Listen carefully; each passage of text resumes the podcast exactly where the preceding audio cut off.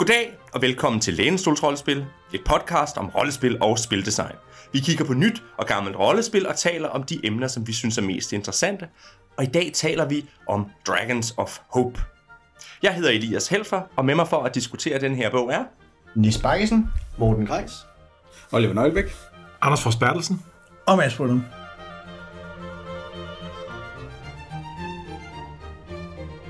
Og som den vakse lytter vi har opdaget, så har vi jo øh, to ekstra stemmer på i dag, øh, Mads og Anders. Øh, og det er jo fordi, I har et podcast, hvor I har læst jer igennem en hel masse Dragonlands. Og det er Dragonlands, vi skal kigge om i dag.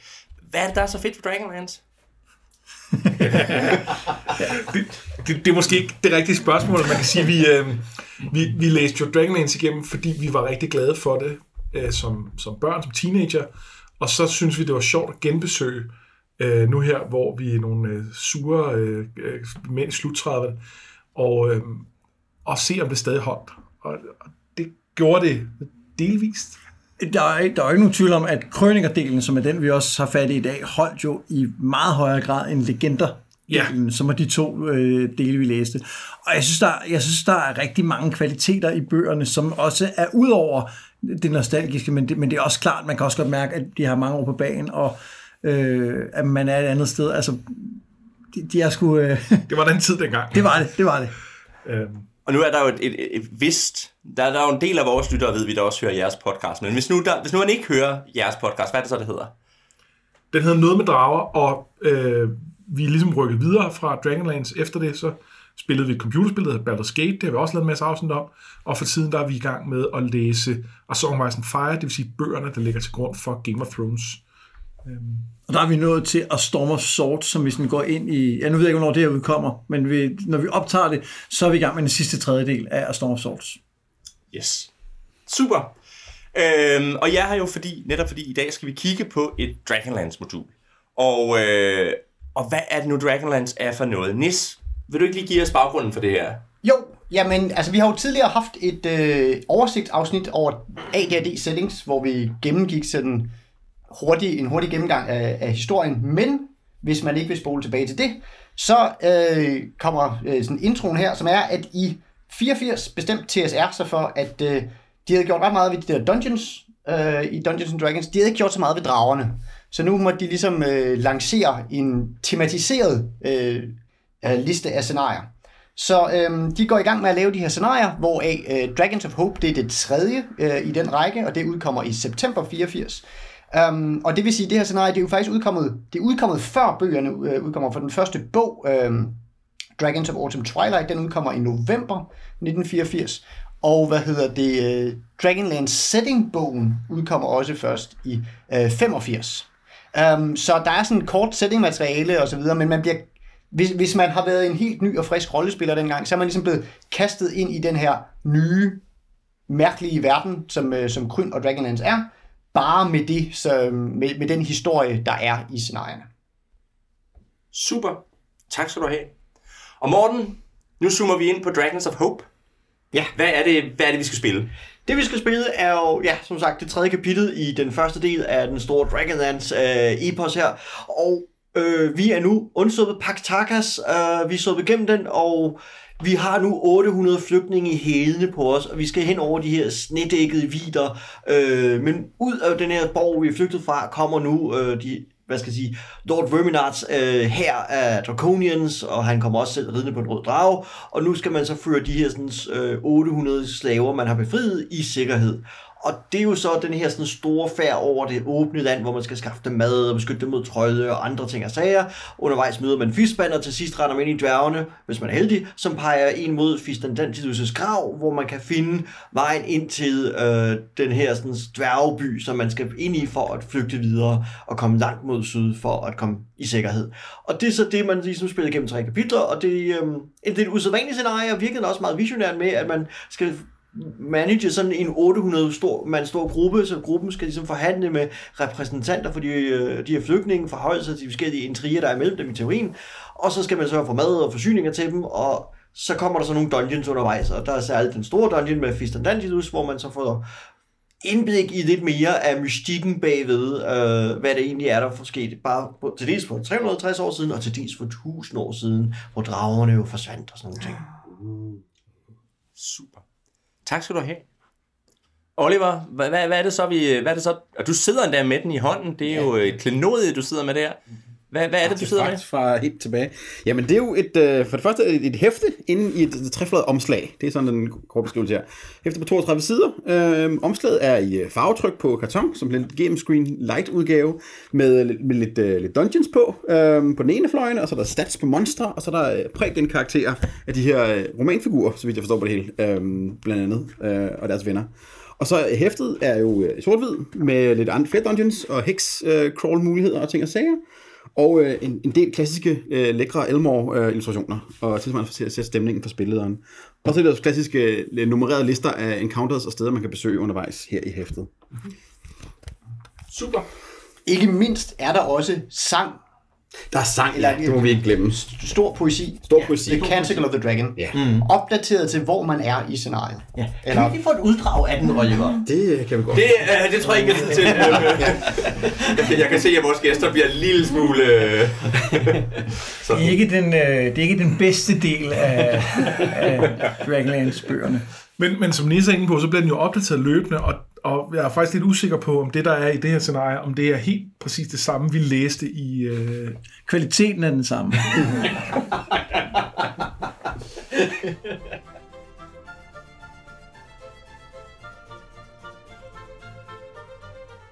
Anders, nu, øh, nu har vi jo lige fået, fået hørt lidt af det her, og så, så kan man sige, nu sagde du, at Canticle of the Dragon, og du sagde, I, at Canticle of the Dragon ikke var det bedste ved Dragonlance. Hvad, hvad er så det bedste ved Dragonlance? Eller hvad, hvad er Dragonlance for et sted? Altså, som, som sådan en verden, der er den, der er den jo kendetegnet øh, selvfølgelig ved dragerne, men så alligevel ikke, fordi til at starte med, der hvor man starter historien, der er der ikke nogen drager.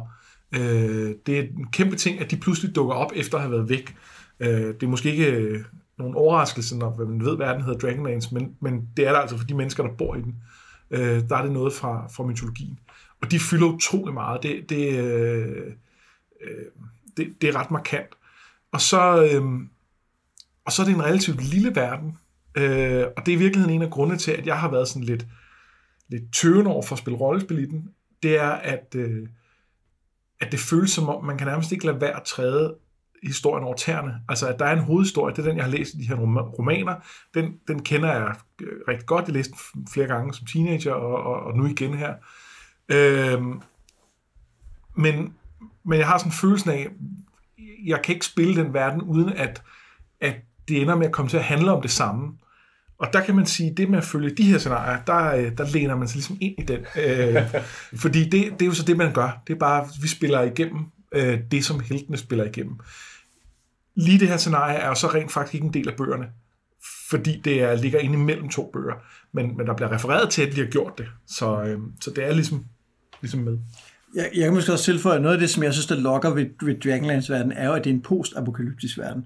Altså, der har været for omkring 300 år siden, har der været den her gigantiske undergang, kataklysmen, som gør, at verden er hervet af krig og uro, og øh, man handler ikke med guld, man handler med stål, fordi det er ligesom den eneste, det eneste metal, der har nogen værdi i den her verden, og det fornemmer man jo også hænger sammen med krig. Og, og det synes jeg egentlig er rigtig interessant i forhold til, at det på nogen måde er meget lidt high fantasy. Det virker heller ikke som om, at magi f- er en stor øh, ting. Altså præsterne har ikke nogen magiske evner, og øh, Raistlin, som jo er den her troldmand, skal lede længe efter at finde den højeste magis tårn, hvor man går til bryst. Det virker som om, at det, det, det, det der med high level mages er ikke noget, der sådan findes ret mange af. Bortset fra, det kommer der jo så, må man sige. Ja, det kommer der, men, det, men, men der er noget omkring den her verden, at den, det, at, at øh, magikere er blevet, øh, er blevet jagtet og er blevet, altså, har i højere og højere grad isoleret sig ude i, i de her tårne. Så, så, så det er virkelig en, en, en, en verden, hvor der ikke er meget magi til at starte med.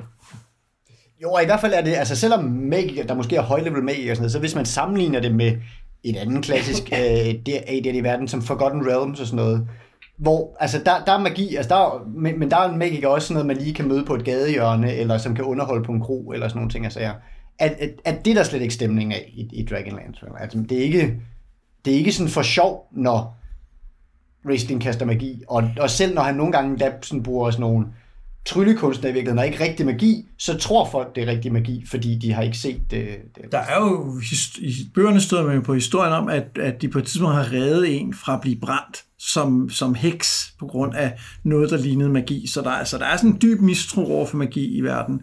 Og det gør bare, at den får en, øh, i hvert fald øh, tror jeg, at meningen har været, at den skal have en markant anden flavor end, end sådan den klassiske D&D-verden. Og det synes jeg er ret spændende. Jeg har aldrig selv spillet D&D på den, så jeg, så jeg har ikke været lukket af verden. Jeg tror også, jeg var så sovset ind i bøgerne, at jeg slet ikke kunne forestille mig at spille, fordi det var bare ikke... Det, det, jeg var på Warhammer på det tidspunkt. Men, men det er jo en sjov kontrast, det der med, med, øh, med det her lav, lavmagiske, og det, det, det er sådan lidt gritty, fordi når så først der bliver lukket op for sluserne, så er det sådan noget af det mest højsvungne, og der flyver drager rundt over det hele, og store slag, og troldmænd og flyvende borger og sådan noget. Så det, det, det er... Øh, den, den tager noget af, en, af, en, af et spin rundt øh, i, løbet af, af, i løbet af den her bogserie, som, som vi jo så, kan man sige, følger, hvis vi spiller de her scenarier øh, i en eller anden grad. Men der synes jeg, det tager godt ind i det postapokalyptiske med, at øh, hvad skal jeg sige, det højteknologiske samfund, der har været, ikke? eller højteknologisk samfund øh, i godsøjne, i virkeligheden har været et højmagisk samfund, og fordi nu går verden under, så går magi-teknologien tabt. Og så er det, at de går ud og genfinder den, og det er jo så, det er derfor, at teknologien så at sige vender tilbage. Vi finder de gamle former, vi genopliver tingene, ikke?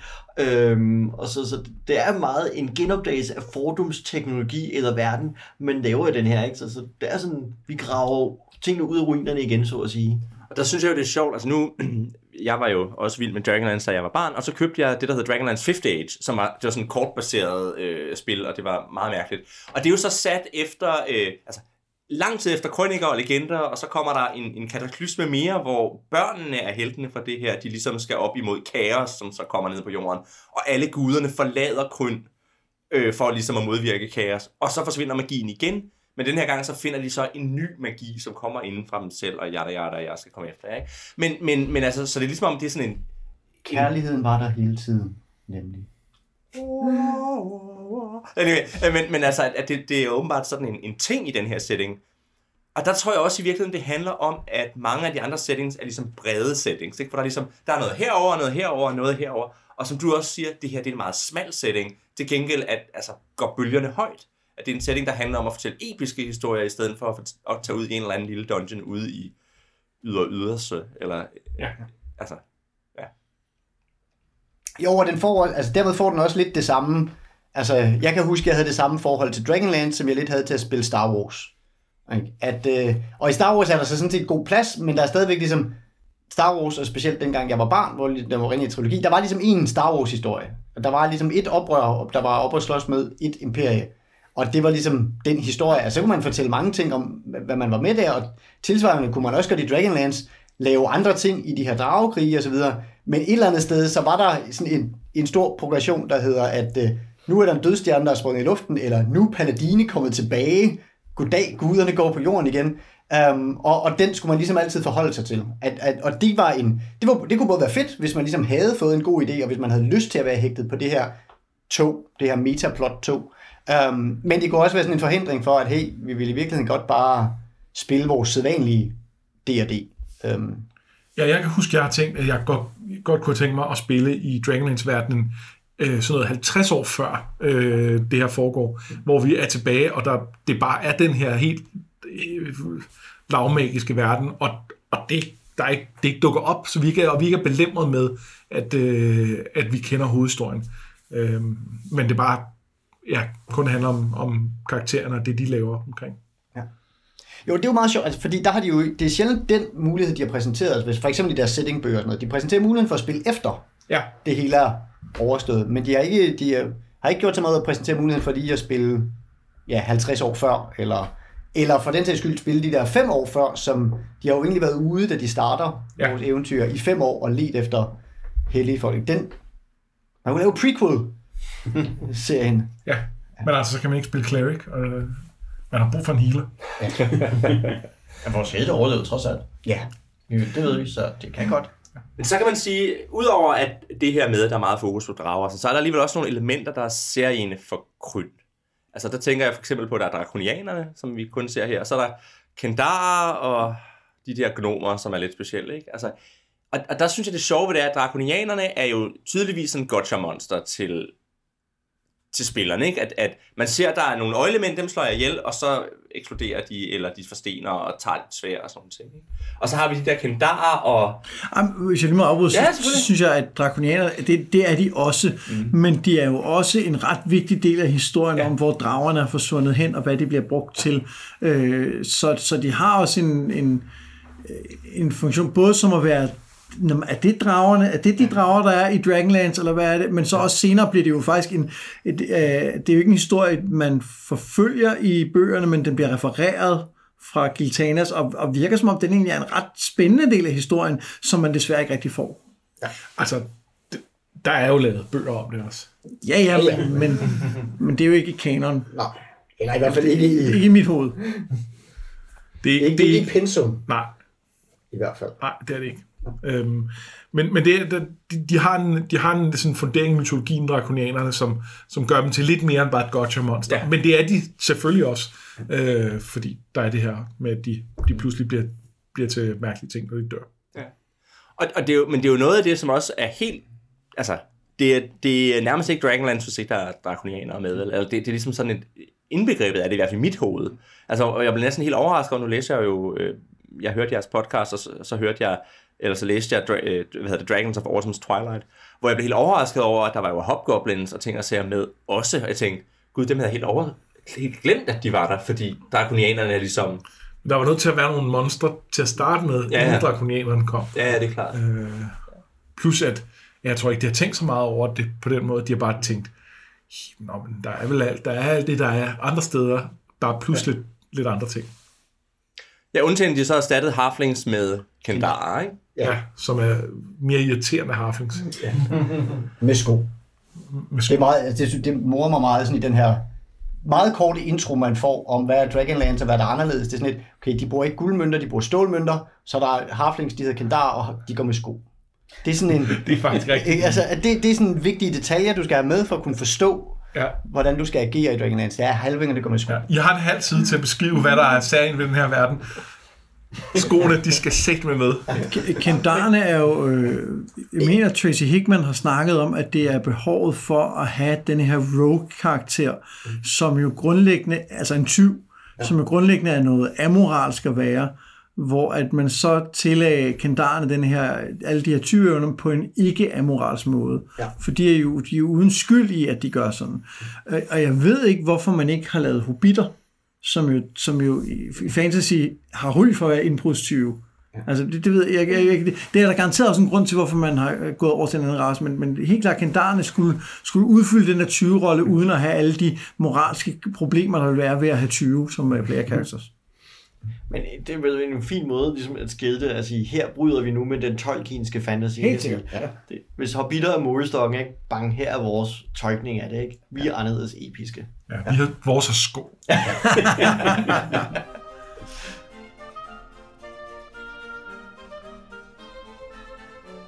Nu kan man sige, nu har vi snakket lidt om, hvad, hvad Dragonlance er for en verden, men nu zoomer vi lige lidt ind og kigger på, hvad er det så for en historie, vi fortæller i den her Dragons of Hope. Næste vil du ikke lige kort rise op, hvad er det, der foregår her? Jo, altså vi har jo allerede fået en, en intro til øh, et pitch fra, fra Morten, men for at gå lidt mere i detaljer, så vi er som sagt vi er kommet til kapitel 3 i en historie. øhm, og det er meningen, at man spiller de her scenarier sammenhængende og, og umiddelbart efter hinanden. Det er ikke det er ikke bare sådan nogle, hvor man lige har taget scenarier ned fra hylden og starter et andet sted. Der er også prægenererede karakterer, som er de karakterer, vi kender fra, hvad hedder det, øh, fra bøgerne, så man kan få, man kan spille Caramon og Raistlin og Flint Fireforge og dem alle sammen. De har ligesom stats der, og de er, og scenariet tager udgangspunkt i, at det er dem, du spiller. Du må gerne spille nogle andre karakterer, og der er også sådan lidt regler for, øh, for det og så videre, men udgangspunktet er, at du spiller de her prægenerede karakterer. Det er det, der er lavet til. Um, og at du spiller en specifik historie. Det, der så lige er sket øh, last time on Dragonlance, øh, det var, at man øh, har reddet, øh, man har været igennem den her borg Pax Tarkas, hvor der var en masse, øh, hvad hedder det, slaver fanget øh, af den onde Lord Verminard. Øh, har, man har fået befriet de her, øh, de her slaver, står nu med 800 øh, mand, som man skal have igennem, øh, man skal have i sikkerhed, og man har hørt rygter om, at der findes dværgekongeriget Torbadin længere nede sydpå. Men man ved ikke, hvor det er henne, og man ved ikke, hvordan man kommer der ind, så nu skal man så Øh, det eneste, man har at gå efter, det er, at måske havde Fistandantilus noget at gøre med, hvordan det hele blev skjult eller andet, så man måske kan lede efter hans gamle borg ude i de her ødemarker, mens man beskytter de her øhm, NPC'er. Øhm, og det, hvad hedder det, det, det er der så masser af fin mekanik. Vi går nu i gang med, et, øh, sådan rent mekanisk går vi i gang med et hex crawl, hvor man skal, og der er regler for, hvor hurtigt de her kan bevæge sig, og alle de her NPC'er osv.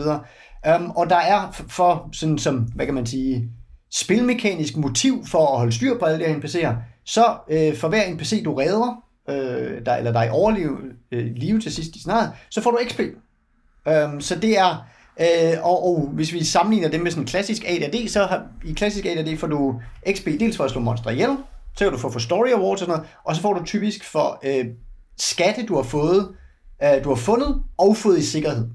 Så de her, øh, hvad hedder det, øh, de her NPC'er, de svarer til en guldskat, som du skal i sikkerhed. Og de svarer til en rimelig solid guldskat på omkring 8.000 GP.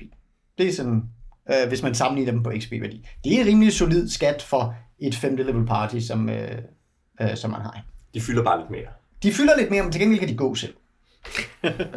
Køre i deres vogne. Altså, jeg synes, det er ret fantastisk, at, de, øh, at man får XP for at redde nogle mennesker. Fordi yeah. normalt er, er, er altså, joken om D&D er lidt, at man, man kun får, ting, får XP for at slå folk ihjel. Jo, jo, men, Men det er jo løgn, også, også for at tage deres ting. Og så for at tage deres ting, selvfølgelig. Ja. Men, men her er det jo rent faktisk for at, øh, for at holde mennesker i live, og det er jo det, det er innovativt. Ja. Mm. Og de har ikke nogen ting, man kan tage heller. Mm. Rigtigt. Nej, de har Det ikke er en anden grund til, at jeg ikke kan slå ihjel. Det er selvfølgelig rigtigt. Det kommer der så senere. Der er nogle, nogle ret fede øh, skatterum. Ja. Ja. Um, øh, så, øh, hvad hedder det? Um, så der er overordnet set er det her, det her hex crawl, man skal igennem, um, hvor der så er forskellige encounters øh, og ting og sager undervejs. øh, og man begynder at møde øh, øh, berømte karakterer fra, eller, øh, fra bøgerne og sådan nogle ting og sager, men øh, man, øh, der er, så, og der er store dramatiske encounters, når Verminard vender tilbage på hans røde drage og strafer øh, det hele og sådan nogle ting og sager. Så, sådan en masse set pieces, man ligesom kan, kan komme igennem og gå over. Men også masser af plads til at rundt og undersøge selv, vil jeg sige øhm, og finde ud af, om man kan finde, hvor man skra- finder mad, og om man kan alliere sig med hvem. Der er også et helt politisk spil med, fordi de her 800 mænd, folk, de er ligesom delt ind i nogle forskellige fraktioner, som måske vil forskellige ting. Der er ikke, øh, det er sådan mekaniseret på sådan et sjov måde, øh, med at øh, de har fem rådgivere øh, de her ting, som er sådan forskellige fraktioner, og så er der sådan en procentsats for, hvor meget de her fraktioner ligesom har lyst til at være med spillerne, eller ej. Men i sidste ende handler det om, hvordan man rollespiller med dem. Og det er heller ikke, det er ikke sådan, at der er nogen faste encounters i spillet, hvor det ligesom siger, hep, øh, her er der en Betyder det så, at, øh, at man som, øh, som spiller så går hen, og er det en af spillerkaraktererne, går hen og, øh, og, og, og, og taler med eget spørgsmål der, Anders? Jeg er glad for, at du stiller det spørgsmål. Jamen, altså, det, er jo, noget- det er jo noget, noget skønt eller, eller morsomt. vil jeg sige. Det er jo, at alle de sådan, vigtige uh, positioner, og sådan de er ligesom lagt over til NPC'er. Uh, så spillernes hvad hedder det, uh, liaison, eller sådan, uh, til, uh, fa- uh, til slavernes råd, det er NPC-karakteren Laurana, uh, elverprinsessen, som de har uh, mødt i tidligere scenarie. Ja, så man får at vide senere bliver en spillerkarakter, men det er hun altså ikke lige nu, Nej. så nu må hun godt tale med de andre NPC'er. Ja. Tilsvarende, så er der også en vigtig, vigtig udvikling med, at fordi man har jo tidligere fundet, tidligere før, i scenarie 1, finder man Mishakals tavler, som er ligesom de første øh, ting, der får guderne tilbage. Og der er Gold Moon, blevet, øh, som er en spillerkarakter, dog, skal vi sige. Hun er blevet cleric. Ja, men så man spiller samtidig med, at man spiller Riverwind. Ja. Øhm, Det, det, men det, River- siger alt, det siger alt om Riverwind, at han er beskrevet som en henchman. Det er en, som du spiller samtidig med, at du spiller din hovedrolle som Goldmoon. Det siger alt om, hvem han er i bøgerne også. Uendelig ligegyldigt. Um, men, øh, men nu er der nu er det tid til, i det her scenarie, er det tid til, at den nye præst skal uh, introduceres. Det kunne man tænke, jamen, hvis man nu har lavet sin egen karakter, sådan, kunne, det så, kunne man ikke så få lov til at spille en ny cleric her og sådan noget? Det kunne måske være meget fedt, at man kunne komme ind i historien. Nej. Den, øh, den rolle, den er ligesom reserveret til Elistan, eller Elistan. Jeg kan huske, at der var et kontrovers. E- Elistan, helt klart Elistan. Elistan, øhm, som, øh, øh, som skal blive den nye paladinepræst. Han er også NPC. Han bliver muligvis også faktisk PC senere hen, men ikke endnu. Jeg synes, noget af det bedste ved Elistan er jo, hvor han, øh, når han læser Mishakals tavler, så for at vise, at han er en, en, en, en, en paladin eller en cleric, så får han en amulet, som Golden også har, som magisk duplikerer sig selv. Ja. Så, så den opstår ligesom, og så har han også den. Ja. Men det er for, at man kan sprede troen, uden at Ja. skulle have gang i nogle, Det er skidesmart. nogle smeder og ting. Det er jo fordi, man i virkeligheden bare tager sådan en, altså de laver jo bare en piratkopi af Michakals tavler. altså det er jo, altså det, det, er jo, det er jo det, det er jo disketter. Det er jo disks. Nå, så de tager en kopi. Jamen, det var ikke der nej, kopierede sig, det var, ja, ja, det var amulet. Ja. Men amuletten er vel bare en disk, de har hængende i en snor om halsen, ikke? Måske. altså det er vel en hard drive, hvor man så tager noget af dataen og smider ned på en, på en disket, som man så kan kopiere. Det er jo en postoplytisk verden, ikke? Så de lever jo i ruinerne af et højteknologisk samfund, så de har jo fundet de hellige skrifter på de her disks. Så, og så er det jo så, at de Er det ikke snart laserdisks? Muligvis. Det, men så bliver de meget store. Jamen det tror jeg. Det tror jeg. Betyder det, at dragerne slet ikke er drager, men er fly og sådan noget? Nej, jeg tænker mere, at dragerne er, hvad skal jeg sige, udefra kommende væsener. De, de er jo substitutter for ingen af djævle i virkeligheden. De er jo gudernes repræsentanter. Mm. Eller de såkaldte guder, ikke? Fordi det er jo tænker snart, bare de, ikke øh, rumvæsener, der rejser deres vej, ikke? Altså, jeg tænker virkelig snart, de er forklædte robotter. Hvorfor tror du ellers, de eksploderer og forvandler sig til sten og sådan noget? Altså, Det er Draconiansene, ja. Ja, der Conan, ja, lige præcis, ja. Nå, det var vist det, vi, det man kaldte et uh, sidespor. En alternativ tolkning. ja, men, men øh, ja. Øh, men, men, men nu, nu, nu snakker vi om det der, det der diplomatiske spil, som det er Laurana, der tager sig af. Øh, er, er det ikke noget mærkeligt noget? Jo, og det synes jeg, og, og, så, og så er det, altså, de har jo stadig lagt op til, at, at man skal rollespille. Det er ligesom bare gemt af vejen nede bag ved alt, al resten. Der er, en, der er den her lange forklaring af, hvordan de, de vil stemme, og hvordan øh, så mange procent, og så mange procent, og det ene og andet. Og så til sidst, så bliver der lidt, så nævner lidt, at Nå jo, men det kan også være, at man bare kan spille lidt med dem, og så kan det være, at man kan lave nogle schemes og noget, øh, finde frem til noget. Så, så det er ligesom, at, at der er nogen, der har tænkt, at det kunne være fedt at interagere med, men, men det må have virket så, øh, så grænseoverskridende for dem, at, at prøve at beskrive det bare ud fra det, at de startede med at lave sådan et fuldstændig firkantet system, som er en NPC, der skal sættes hen og interagere med. Og når så det er på plads, så kan vi sige, at I kan faktisk også få lov at gøre noget andet. Jeg tænker to ting i det. Til dels fordi, vi er relativt tidligt stadigvæk i D&D's historie. Ikke? Altså, D&D har eksisteret 10 år på det tidspunkt. Der har kun været scenarier i cirka 5 år. Scenarieteknologien er stadig meget, meget ny med, hvordan skriver man scenarier. Så jeg synes virkelig, der er noget meget visionært i det her. Begyndte at lave de her systemer her. Og det næste benspænd, man har, er jo, på det tidspunkt er der stadig ikke noget, der hedder skills i D&D. Det vil sige, du har dine, attribu- at du har dine attributter, og det er jo overhovedet rullet op mod et ability score, og stadig en ny regel, så ny, så den er jo med i scenarieteksten, og jeg kan sige, man kan lave et dexterity check, så tager man 20 sider og ruller under sin dexterity, for det er ikke med i grundreglerne i spillet, ikke? altså, det, vi er stadig så nye, ikke? Hvad, man kan hvad bruger man så dexterity til i grundreglerne? Øh, den giver jo armor class og bonus okay. til Okay. din, dexter, øh, til din uh, range. Range Skill, skill checks er på det tidspunkt ikke en del af grundreglerne. Nej, men altså medmindre du er øh, thief. Nå. Ja. Men, men, men så er det jo procentsatser, som Ja, ja, altså, du Det er det, tjener. som class abilities. Øh, Ja, ja. Ja. Vildt. Og det er vel også stadigvæk sådan, at, at de fleste abilities bliver ikke bedre, når du leveler op. Du får flere Nej, spells, det er men... din attribut, du er op imod, så derfor ingen forbedring. Nej. Altså, jeg, jeg tænker også, der er med den her, øh, med de der øh, politiske ting, intriger, det er også sådan lidt, at sp- siger spillerne, hold nu op med at pløre rundt med de der flygtninge, I skal ned og finde nogle dungeons. I skal videre og finde en dungeon. Det er det, vi er her for, ikke? Det er lidt, og jeg tænker også lidt, det der sådan lidt, nu ruller jeg en terning og finder ud af, hvad de synes om jer, og så kan I gå videre og finde en dungeon, når jeg er færdig med det, ikke? Det er sådan lidt, spring hen over det, øh, og komme til det, man også gerne vil lave, ikke? Som jo... Altså, det har man spillet det foregående scenarie, så er det præcis det, man gerne vil have, der sker. Fordi ja. øh, i det foregående scenarie, der kommer en meget lang sekvens, hvor Game Master bare fortæller spillerne, hvad der sker med deres karakterer, og hvordan alle NPC'erne snakker sammen. Og så bliver det så stanset, fordi så kommer der lige et raid, hvor man får lov at slås mod øh, skurkens håndlanger. Så stikker han af med øh, Laurana, som han har kidnappet, og så skal man ud og redde hende. Og så vender man tilbage til NPC'erne, der snakker. Og så, så det vigtigste er virkelig at komme hen til dungeon, fordi det er der, der er frit spil ja. øhm, i scenariet. Jeg tror ikke, man skal underkende betydningen af, at spillederen fortæller, hvad der sker for spillederne som en god rollespilsoplevelse, især på det her tidspunkt. Fordi det synes jeg, det kan jeg da huske fra, da jeg begyndte at spille rollespil i sådan noget øh, 4. 6. klasse, der var det jo en del af det, var at der sad en og fortalte historier, og så var de andre med og tog, og, og tog måske nogle valg, men i virkeligheden var det jo ikke meget anderledes end at sidde og læse en svær trolddombog sammen, hvor der også var en, der fortalte og så oplevede man den historie. Så, så jeg tror sagtens, det kan have været en, en fed oplevelse. Ja, så vil jeg sige, at, at jeg vil hellere den vej, jeg vil hellere have, at det bliver fortalt, end hvis jeg skal sidde og gætte, hvad retning det er meningen, jeg skal gå i. Og, der er der så nogle steder her i det her scenarie, hvor at, at, at det virker lidt som om, at, at, at der skal man gates ind i. Jeg kan, ikke, jeg kan ikke gennemskue ud fra den her beskrivelse, hvor naturligt det er, at man rejser den vej, man skal. Men der står sådan eksplicit i billederne, at man skal sørge for at, øh, at sådan skubbe folk til, at de øh, træffer de rigtige valg og ender de rigtige steder. Og, og man kan også se det i forhold til, at de her karakterer med navne, som man skal spille, altså hoved, hovedrollerne fra bøgerne osv., at, øh, at de må ikke dø. Øh, og det er sådan set fint nok, men, men der er, de er ligesom... Det er ikke bare det med, at de ikke må dø, men det er også helt tydeligt, at de har nogle bestemte roller, de skal udfylde, så det bliver sådan et underligt øh, lille bitte handlerum, man har med dem, fordi man, man, man skal ligesom udfylde den, den plads i historien, de, øh, de har. Men, men der er jo noget, synes jeg, super interessant i, at man siger, at der er nogle karakterer, som skal være med i en lang historie, og de har jo også en, en de har jo taget højde for, at de ikke må dø, ved at sige, så, så dør de off-screen, mm. så de kan komme tilbage senere, og det synes jeg, der er, det der er godt tænkt i forhold til, at man, man vil have rum til at lave den der store episke historie.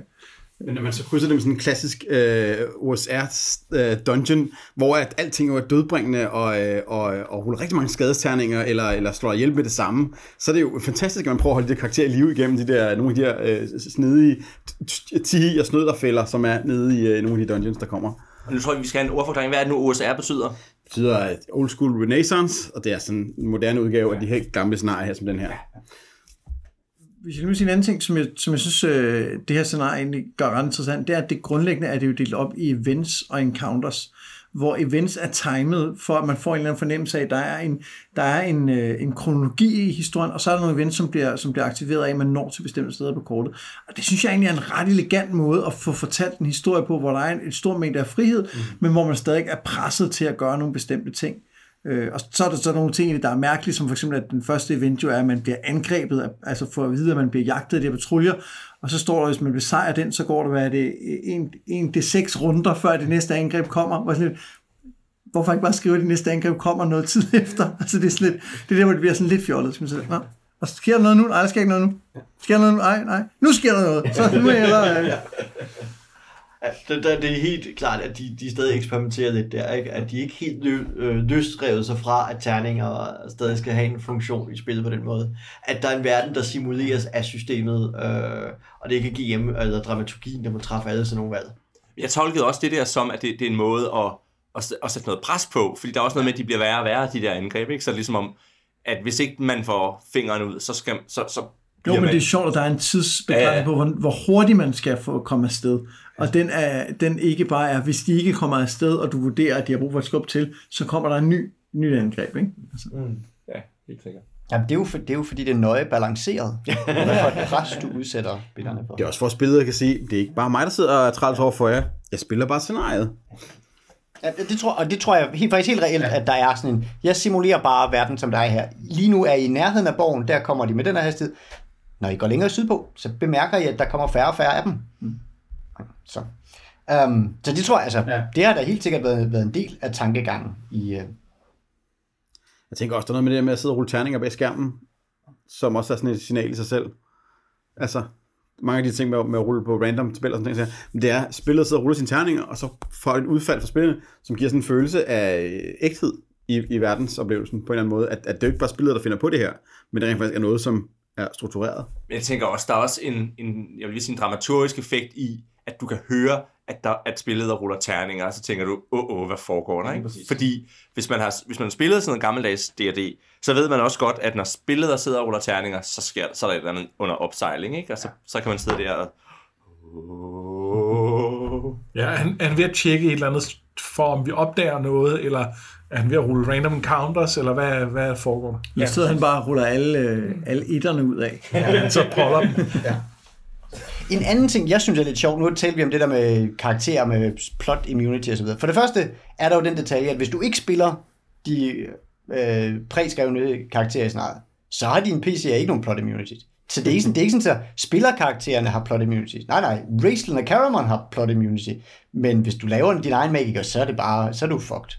Øh, fordi så bliver du netop udsat for de der, den der OSR-dungeon, som øh, uh, så, så bliver du udsat for alle kæmpe bier.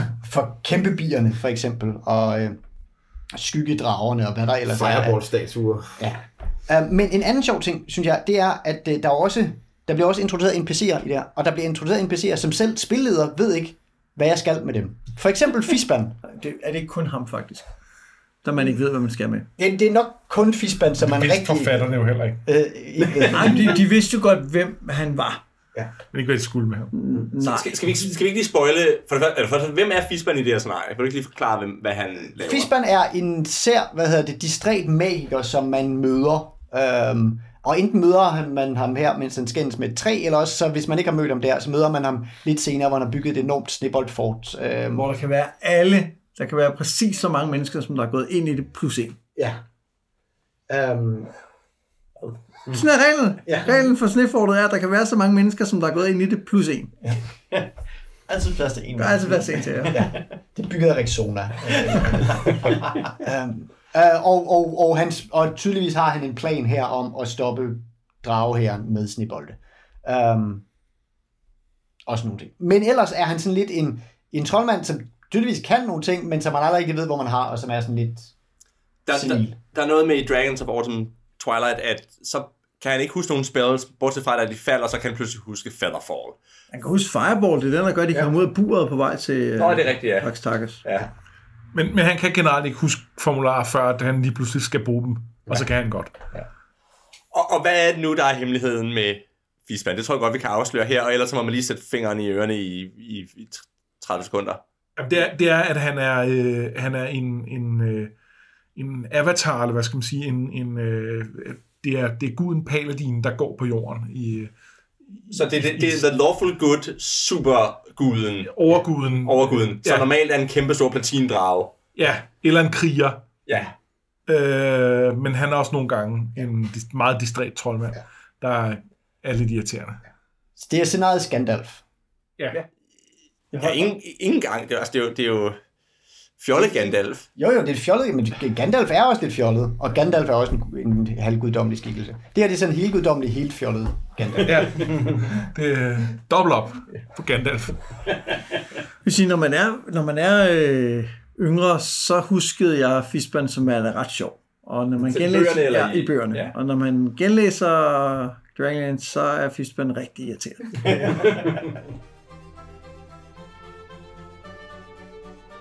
tænker, det er et, et, godt punkt ligesom at gå videre, fordi nu snakkede du om det der med, hvordan, med, med Fisban, hvordan han optræder i bøgerne. Hvordan synes du, det her er at sammenligne med, med de bøger, som I nu har læst? Altså, hvordan spænder det overens, den, den måde, det her fremstår på? Altså, noget af det, der er specielt ved det her øh, eventyr, er jo, at det er meget af det, som er blevet skåret væk fra bøgerne. øh, altså, der har jo været noget med, at de har udviklet de her moduler og spillet dem samtidig med, at de har skrevet bøgerne. Så der, så er jo nogle ting i, øh, i bøgerne, der er opstået, mens de har spillet. Og det mest berømte er jo, er jo wrestlingfiguren, som har udviklet sig på grund af den måde, en af dem spillede ham på. Altså det med at viske og tale lavt. Og den der, hvor han øh, kaster charm person på en af de her bulber, øh, det er også øh, en ting, der opstår undervejs i spillet, som så får lov at, at blive til en del af historien. Øhm, men, men alt det, der ligesom foregår her, det er som hovedhistorie faktisk ikke med i bøgerne. Som, men, men så er det lidt alligevel, fordi Fistendansløs spiller en ret vigtig rolle i legender, øh, og det gør dværgekrigene også. Og der er også Eben Shatterstone, som er forræderen, er også med i øh, Dragons of Autumn Twilight. Øh, og øh, hele den her øh, Elistan, som de møder, eller Elistan, han er også med, men, men har en, en anden rolle på det tidspunkt, hvor de befrier ham osv. Så, så der er rigtig mange ting, man godt kan genkende, og der er også rigtig mange ting, hvor jeg i hvert fald sidder og tænker, det var nok meget godt, at de flyttede nogle ting fra her til her. Øhm, Og så, så er der et par små pussy sådan uoverensstemmelser. For eksempel, at Verminard øh, er i live i det her scenarie, fordi han bliver slået ihjel i Pax Tarkas i øh, bøgerne. Øh, men det gør han ikke i de her. Nej, og, og hvis han dør i det her scenarie her, så får han en obscure death, så han kan vende tilbage, for han skal først officielt dø i næste scenarie. Ja, og så er Verminard jo, i, i hvert fald i det her scenarie, en, en ikke særlig farlig skikkelse, ikke? fordi når han strafer dem med sin drage, så laver han 1-6 casualties på 800 øh, slaver. og hvis man har set af Game of Thrones, så er det jo ikke mange. ej, ej, der kunne man godt gange med 10 eller noget. Ja, det, det kunne man godt, men så vil man jo ikke få mange XP. Ej, det vil man ikke. Og så synes jeg, at den største uoverensstemmelse i forhold til, til bogserien er, øh, Altså, for det første er der noget med, med, med pacing og afsløring og forskellige ting, men det er en, en rigtig stor ting er, at her kan du møde en bronzedrage. Ja. Øh, og de optræder vel... Nå, ja, øh, ja, undskyld. Ja, Messingdrage, Bra- Brass ja, Dragon. vigtig selvfølgelig, forskel. Ja. Meget vigtig forskel, ja. Øh, og gode drager optræder jo først ret sent i bogserien, og er en, er en ret sådan afgørende afsløring af, at nu er der gode drager. Øhm, og, og det synes jeg ødelægger det lidt, at man får det at vide allerede her. Ja, hvis karaktererne har set en god drag her, så giver det ikke nogen mening, det der sker efterfølgende. Nej. Men Er det bare mig, Shadow Dragons optræder de i bøgerne, eller er det bare mig, der ikke kan huske, at de er med? nej, det gør mener jeg ikke, de gør, men jeg kan huske at have læst om dem i, i supplementer. Ja, at, det, det var, at de på en eller anden måde er en del af mytologien. Okay. Øh, men jeg kan ikke huske nogen fra, slet ikke for hovedhistorien, men heller ikke for nogle af de, øh, trods alt anselige mængder af mærkelige øh, sidebøger, jeg læste for mange år siden. Ja.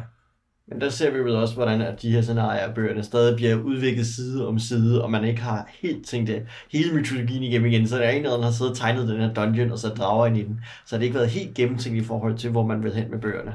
Ej, jeg synes, det er meget tydeligt, at de ikke er nået til at have lagt det helt fast. Og noget af det, der, der sker undervejs, mens de skriver de her krøniker, det er, at de ligesom kommer foran i forhold til, øh, til at spille det igennem. Og, og altså, det, det betyder ret meget for bogkvaliteten. Det er ikke, fordi de nogensinde bliver fantastiske, men den første bog føles meget rodet. Øh, den her Dragons of Autumn Twilight, og så de to efterfølgende. Det er en, det er en meget strammere historie, og det, det, det klæder bøgerne rigtig meget. Og det har vi i hvert fald talt om, det sandsynligvis er, fordi vi ved, at det er på det tidspunkt, de kommer foran øh, det med at lave moduler. Øh, at pludselig så bliver det, der dikterer det, det er at fortælle en god historie, og så må nogle andre komme bagefter og lave det til rollespil. Øh, og, Så det omvendte af Game of Thrones. Øh, ja, ja, det kan man godt sige. Øhm, og, og der, øh, det, det, det er en styrke for, for bøgernes vedkommende. Øh, der. Og så kommer de ud af dungeons. Altså de, Ja. i, de, øh, i, de, i det første bind, og især første halvdel af første bind, der er de jo nogle af de her dungeons, og, og man, kan, man kan kigge på kortene i scenarierne og se, når det er den der dungeon, så møder det den der kæmpe snegl. Og det er ikke fordi, det er uspændende i bøgerne, men det er bare meget bedre, når de ikke er nede i dungeons, når det handler om karaktererne. Og, og alle de dungeons, der er her, er jo blevet skåret væk. Alle de dungeons, der er i det næste scenarie, er jo skåret væk. Øh, og i stedet for er der noget helt andet.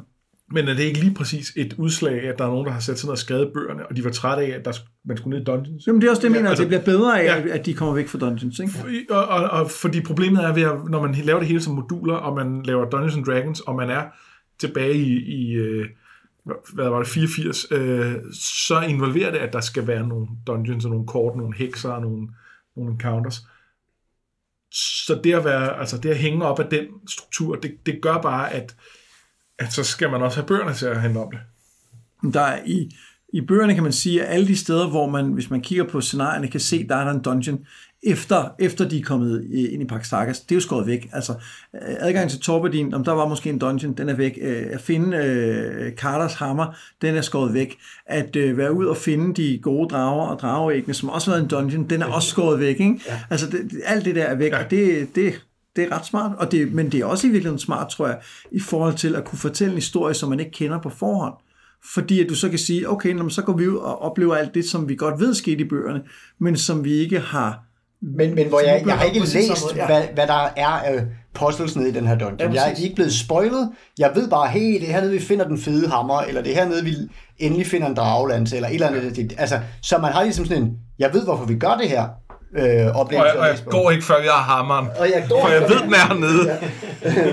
Men øh, hvilket kan være meget godt i sådan nogle dungeons at vide, at man ikke, at man ikke er gået glip af den, den MacGuffin, som øh, resten af kampagnen hænger på. For det er også sket for mig nogle gange i, øh, i sådan nogle scenarier. Um, men, altså, men at man netop ikke har fået spoilet øh, de... Altså, trods alt, hvis man er ude for at spille dungeon rollespil, så er det jo sjovt nok at gå ned og opdage det puzzle, der hedder hov, det her er, vi- viser sig at være en usynlig øh, alle vægge og ting i den her dungeon er usynlige, så jeg går rundt i en hamsterlabyrint og skal prøve at navi- navigere i det. Og det vil givetvis være en forfærdelig sektion at læse i en bog, øh, om hvordan de på snedig vis navigerer den her ting. Men det er da et meget, det er da et meget sjovt puzzle, når man sidder omkring bordet og, og prøver at løse den og tænker, nå okay, men så, så nu kalder jeg noget Wall of Fog ind i den her, så kan vi fylde gangene op, og så kan vi... Altså, at på den måde kan man lave noget meget sjovt puzzle solving, men så bare vil være kedeligt på bord. Yes. noget af det, som vi også taler om, da vi læste bøgerne, det er, at, at jeg kan huske fra at læse dem, at det at finde ud af, at de spillede det som rollespil samtidig, var sådan helt totalt wow, at man kunne det, og at man kunne se, at de der og første gang jeg så, at der var stats for de her karakterer, at de fandtes som rollespilskarakterer, var ret vildt, at man kunne lave den kobling. Og jeg tror aldrig, jeg tænkte, jeg havde lyst til at, at spille scenarierne. Øh, netop fordi, som Anders så snakket, man, var, man, man, man havde ligesom oplevet historien. Men hvis jeg nu havde spillet af det her på det tidspunkt, tror jeg godt, jeg kunne have lukket af, at man så netop kunne gå ud i de der dungeons, som man ikke havde læst om i bøgerne. Og der, og der, kan jeg, altså der havde jeg den mere med Forgotten Realms, og der tror jeg også, altså jeg kunne nok i virkeligheden bedre lide Forgotten Realms bøgerne, fordi øh, Dragonlance blev lidt for, i længden lidt for rørstrøm for mig, og især da jeg begyndte at spille Dungeons and Dragons. Men jeg kan huske det der med at låne en bog, hvor du havde alle de der NPC'er fra Forgotten Realms. Du havde Elminster, og du havde The Seven Sisters og alle de der, og kigge på dem og tænke, gud, altså de her kunne være i mit spil på en eller anden måde. Det var, øh, den kan jeg godt kende, kende ikke? At det var ret så du var mere en Moonshade kind of guy? Nej, det var ikke Moonshade. Det, altså, det var Spellfire, det var der, jeg, det var der, jeg ligesom startede. Spellfire, ja, ja. ja. Der, var, der var også en drage med. Der, ja, der var en Draco Lich endda. Ja. En, og den, ja. den var også lidt, øh, synes jeg var lidt, fed, lidt ja. fed. Så til gengæld vil jeg sige, at, øh, at øh, at, hvad hedder det, at Dragonland satte sig sorte spor i min, i min tidlige GM-karriere. Min, mit allerførste scenarie var med, med Paladinen Gil, der red på en Phoenix og havde et par gulddrager som assistenter, og det var ikke, øh, det var ikke smukt. Men det var helt tydeligt noget, der var inspireret af, af de her store karakterer, der også kom ud af Dragonlance. Ikke? Hvor man kan sige, hvis det havde været mere inspireret af Forgotten Realms, havde det været lidt mere nede på jorden. Ikke? Trods alt. Øh, det er du ikke helt enig med, Morten, men det, øh, Forgotten Realms er også bare meget over the top. Ja, men det er det. Det er bare over the top på en anden måde. Mm. Ja, altså. Jo, det er det mere et samfund, der har sådan, hvad skal jeg sige, omfavnet den mængde af trøjdom, der er. Så det er sådan helt naturligt, at man omgås trøjmænd på gaderne og, ja. og, og har handlet en magi og så videre. Ikke? Altså det, der er blevet sådan hverdagstrivielt næsten. Altså jeg, jeg, jeg husker jo Forgotten Realms fra, fra Moonshade-bøgerne, for eksempel, og dem, dem husker jeg det som, jeg læste dem efter Dragonlance, og Dragonlance handler meget om de her i virkeligheden ret almindelige personer, som ender med at blive helte hvor jeg synes, jeg kan huske, Moonshade ender det ikke med, at der er nogle af personer, vil slå nogle guder ihjel for selv at blive guder, hvor jeg er sådan lidt, okay, slap dog af. Altså, det, der, der synes jeg måske, at nede på jorden vil, vil, ikke, vil, vil ikke være den beskrivelse, jeg vil give af dem. Men man kan sige, Moonshade er i nogen grad, husker jeg også som om, at det er Game of Thrones øh, light, eller Game of Thrones for teenager, eller sådan et eller andet. At der er sådan noget, der er noget intrige, og noget, nogen, en, ond, en eller anden, der vil overtage hele det her magiske kongerige. Og... Ja, det er sådan noget med, med prinsen, og hvordan han skal, nu skal overtage magten, og ja. øh, kan han være en god konge, og kan han ikke, og sådan noget. Så, så den kan jeg sagtens genkende. Ja. Øhm. Uden sammenligning. Uden sammenligning i øvrigt.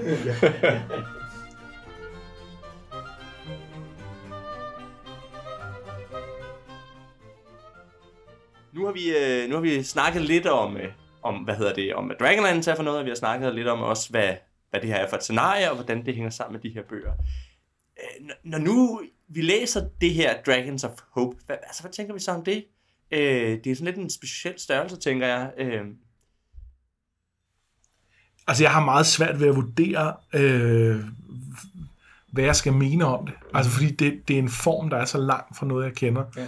Øh, så selvom altså jeg, har, jeg har holdninger til, hvordan det, hvordan det spiller sammen med, med den her mytologi, som jeg kender meget godt, øh, jeg vil jo ikke spille det som rollespil, men, men, men det er fra 84, så måske det er okay. Altså, det, du vil ikke lyst til at køre det. Det, det vil ikke være... Nej, nej, nej. nej, men, men, men det synes jeg på en eller anden måde, øh, det, er også, altså, det er også unfair at bare sidde og, og svine det til, for at det ikke er godt, fordi det er 84, og som, som Morten har været inde på flere gange, de, de var lige ved at prøve at finde ud af, hvordan man kunne nogle forskellige ting. Det, det, og, og måske var det endda fremsynet på nogle måder, og det er fuldstændig umuligt for mig at vurdere. Men nu kan man sige, nu har vi jo for relativt nylig læst, øh, hvad hedder det, uh, Night at the Three Feathers, som jo er fra, og hvornår var det nu det er fra? Det er også...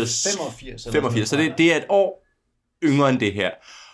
Og det, det var vi jo enige om, at det kunne vi godt finde på at sidde og spille igen. Altså, så, så man kan sige, der er alligevel på den måde, altså, er der en ret stor forskel der, ikke? At, at der har siddet nogle britter over i Games Workshop og lavet noget, som, som, som på, på en helt anden måde er fremsynet, eller, eller noget, som stadigvæk holder vand. Ja, jeg har for eksempel lige spillet den genudgivede udgave, og jeg glæder mig meget til, at jeres afsnit udkommer, fordi jeg, jeg skal lige sikre mig min spilleder, at øh, han ikke skal øh, bruge nogle af spoilersne til noget. Øh.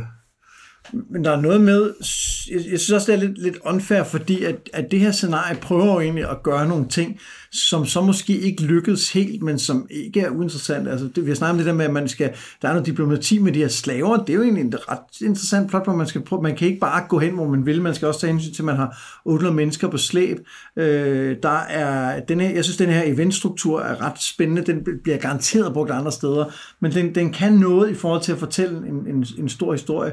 Og så tænker jeg egentlig også, at der i den, de steder, man kommer forbi, er egentlig lagt op til at være nogle, nogle øh, jeg vil ikke sige plotpunkter for nogle af karaktererne, men altså, der er en, en gammel troldmand, og der er en troldmand i partiet. Man skal ned i dværgebyen. Der er en, en dværg i partiet, som har en fortid med Anna for Bakkedværgene, som har fjendskab med dværg, bjergdværgene.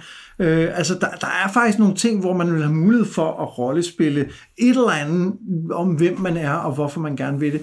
Så, så selvom jeg ikke øh, var lyst til at spille det, synes jeg, at det, det egentlig peger nogle retninger, man som, som, øh, som måske ser en ny spiller, der kunne få rigtig meget ud af at arbejde med.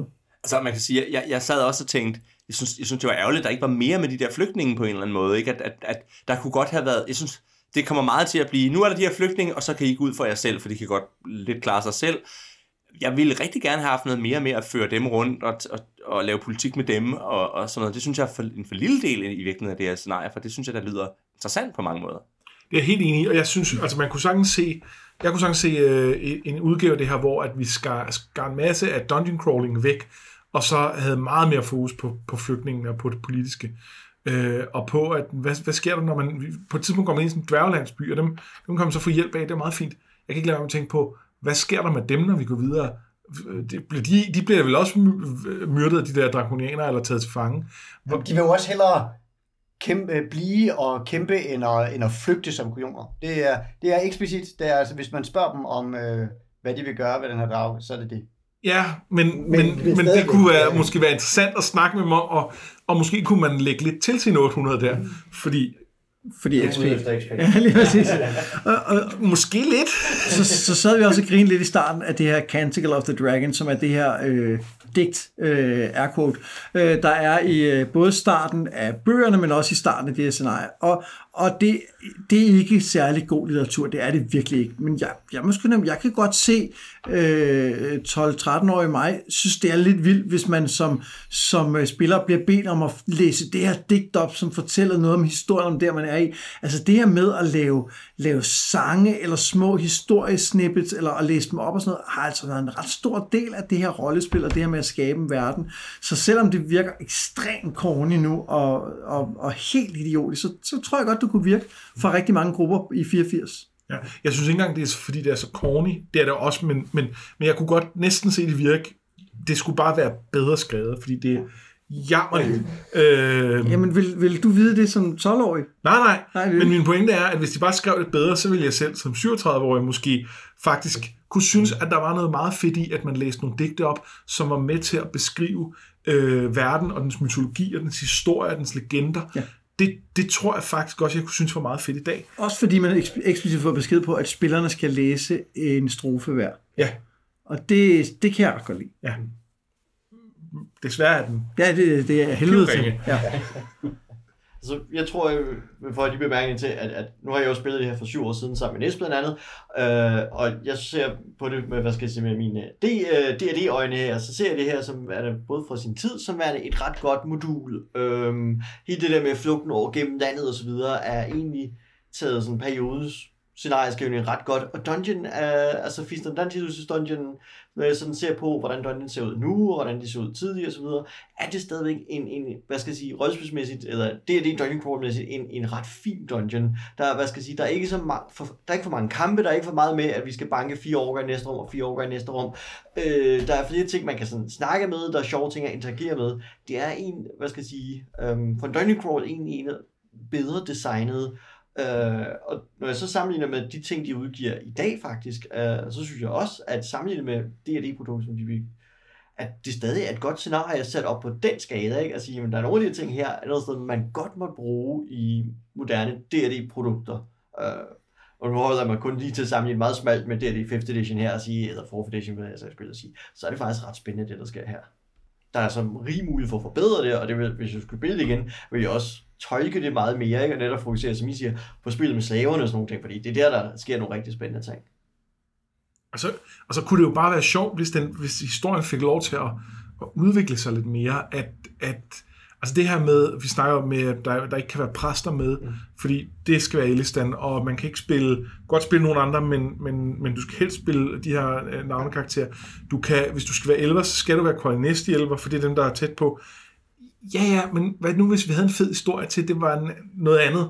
Kunne, kunne vi ikke gøre det? Og selvfølgelig kan man det, og det vil man jo gøre. Ja, det vil man jo kun, fordi Sitter Næsthjælperne er ikke præsenteret endnu. Hvis de nu har en anden stat, så kan det give helt mening. Jamen, det er det. ja. øh, og det vil man jo bare gøre, hvis man skulle køre det her i dag. Øh, der, der ville jo være rig mulighed for at, at, at bare give, give lidt mere frihed der. Øh, det vil man jo. Det vil man jo gøre. Det vil være fint.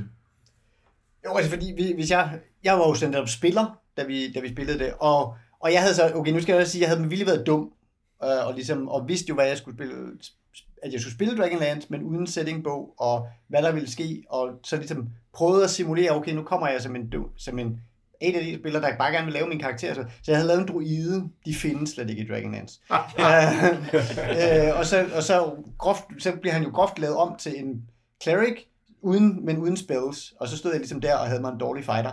Men det var jo, altså, jeg gjorde også ligesom et, selv ind i den, i den fælde, og det var egentlig, og det var sådan som et, som sådan et arkeologisk rollespilsoplevelse, så var det et meget sjov reenactment-oplevelse af, af, af gammelt rollespil. Men, men kunne du så ikke finde Habakkuk undervejs eller et eller andet? Men, men det var, det var sådan nemlig, nej, det var, det var lidt det, at, at jeg jo godt have manglet, at de ligesom så havde givet mig de muligheder, ikke? eller sagt, nå okay, men det er fair nok, du har, så, du, du har gjort det her, men så kan du da godt få lov til at være den, der får Michakals tavle, eller den anden, eller, altså at det var ligesom, okay, lad mig nu lege lidt inden for, altså jeg vil godt lege inden for de rammer, jeg givet mig, men giv mig lov til at gøre det med min egen karakter. At, at ja. der var der sådan ligesom et sted, hvor de ligesom havde fået sat deres, øh, bare lidt for højt op. Men ellers var det som sagt, altså det var både sjovt dungeon-oplevelser, og det var og, og, og sjove hexcrawl-oplevelser. Altså, så, så hvis man ligesom gik ind til det med, det her det er den oplevelse, det, det er.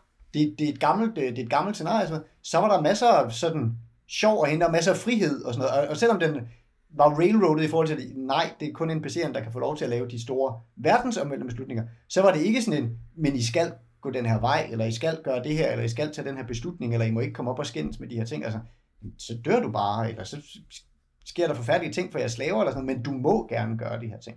At på den måde var det friere end for eksempel nogle af de moderne scenarier, som har sådan en, jamen det næste, der sker, det er den her encounter. Det er ligegyldigt, hvad I gør, det næste, der sker, det er den her encounter. Ja. Slutfærdigt. Ikke? Altså, som er noget af det, man netop ser i 5th edition design nogle gange. Eller men, men, men som jeg også forstår jeres, øh, den gennemspilning, at der havde I også fokus på at spille det efter, hvordan det stod i teksten, og ikke ja. så meget med at sige, ah, det vil jeg jo, nok jo, altså, altså, vi, vi lød os med vilje begrænse ja. af teksten, fordi ja. det var det, der var oplevelsen. Det var, altså, så det, det var en del af, af jeres øh, måde ja. at gøre det på, hvor at, at, at nogle af de, i virkeligheden nogle af de allerstørste problemer i det her, det er nogen, som, som enhver i dag, der bare har lidt altså lidt erfaring med at være spilleder, bare vil sige, ja ja, det fikser vi. Ja. Og det vil være nemt at fikse. Yes, lige præcis. Super. Jeg tror, vi er kommet ret godt rundt om det her. Øh, inden vi stopper, så tænker jeg, I skal lige have lov til at sige, hvis nu man øh, godt kunne tænke sig at høre noget mere om Dragonlance, øh, hvor er det så, man kan høre det henne? Hvor er det, man skal gå hen? Man skal finde sin podcast-app, og så skal man gå ind og finde den, der hedder Noget med Drager. Og sæson 1, øh, det er, handler om Dragonlance. Først læste vi øh, Kroniker, og så læste vi Legender, og vi gennemgår dem øh, sådan kapitel for kapitel, så man kan godt følge med, selvom man ikke har læst dem for nylig. Altså vi, vi refererer sådan den handling grove træk, før vi snakker om, hvad den skal. Men man kan også læse med, og det var der flere, der gjorde, ja, da vi... Øh... det kan man helt sikkert. Vi, vi tog en, en bog af gangen, altså hvert bind på engelsk er delt op i øh, to eller tre bøger, og så tog vi et afsnit, var så en bog, som vi ligesom øh, gennemgik.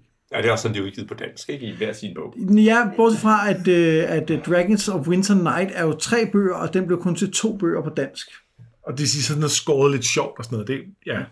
ja. Øhm, men øhm, ja, vi har læst de engelske, men man kan sagtens følge med bare på dansk. Øh, det, og vi taler dansk i podcasten. Ja. Super. Super, tak skal I have. Og øh, tak fordi I ville komme og snakke om Dragonlance med os. Selv tak. Tak for minutter.